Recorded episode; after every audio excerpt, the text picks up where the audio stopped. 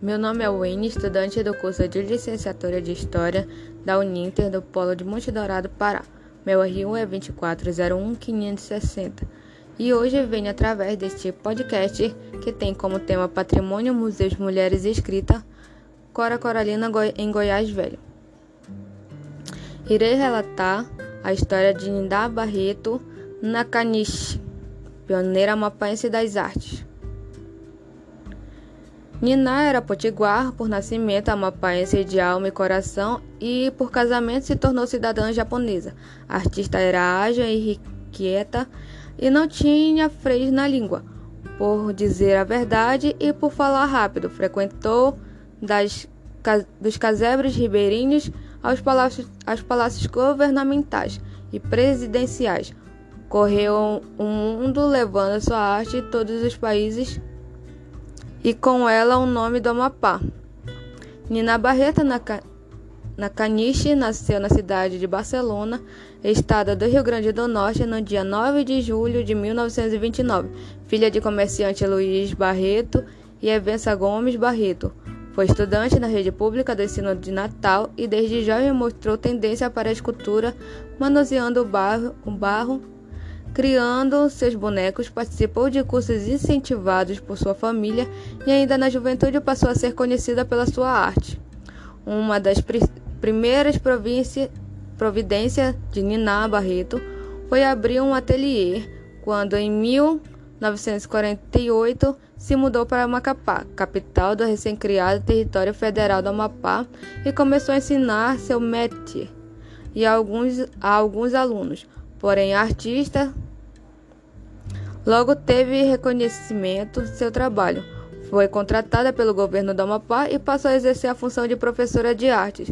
O seu ateliê passou a ser frequentado por, pelos turistas e tinha sempre um estoque de estatuetas miniaturas de, da fortaleza de Macapá, vasos artísticos cobertos de pó de manganês e outros minérios.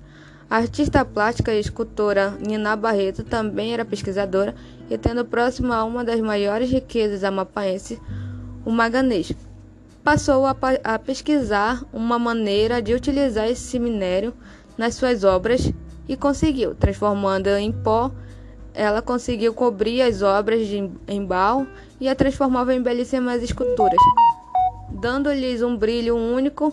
Essa técnica era ela mantinha em segredo, o que tornou suas obras exclusivas e de grande valor financeiro. Promoveu um curso cerâmico artística no período de, mil, de outubro de 1957 a abril de 1958. Foi convidada e participou do segundo Salão de Artes Plásticas na Universidade de Sergipe. Expôs seu tra seus trabalhos em Belém, estado do Pará, em 1971.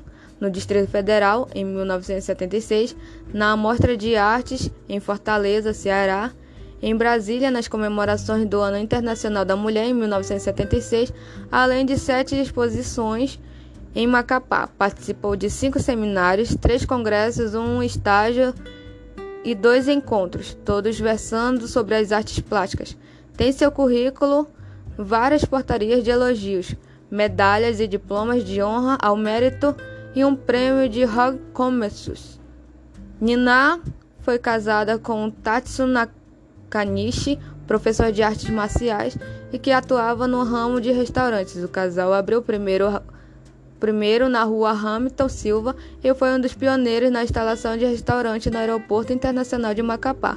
Por divergência de opiniões administrativas e financeiras, desquitaram.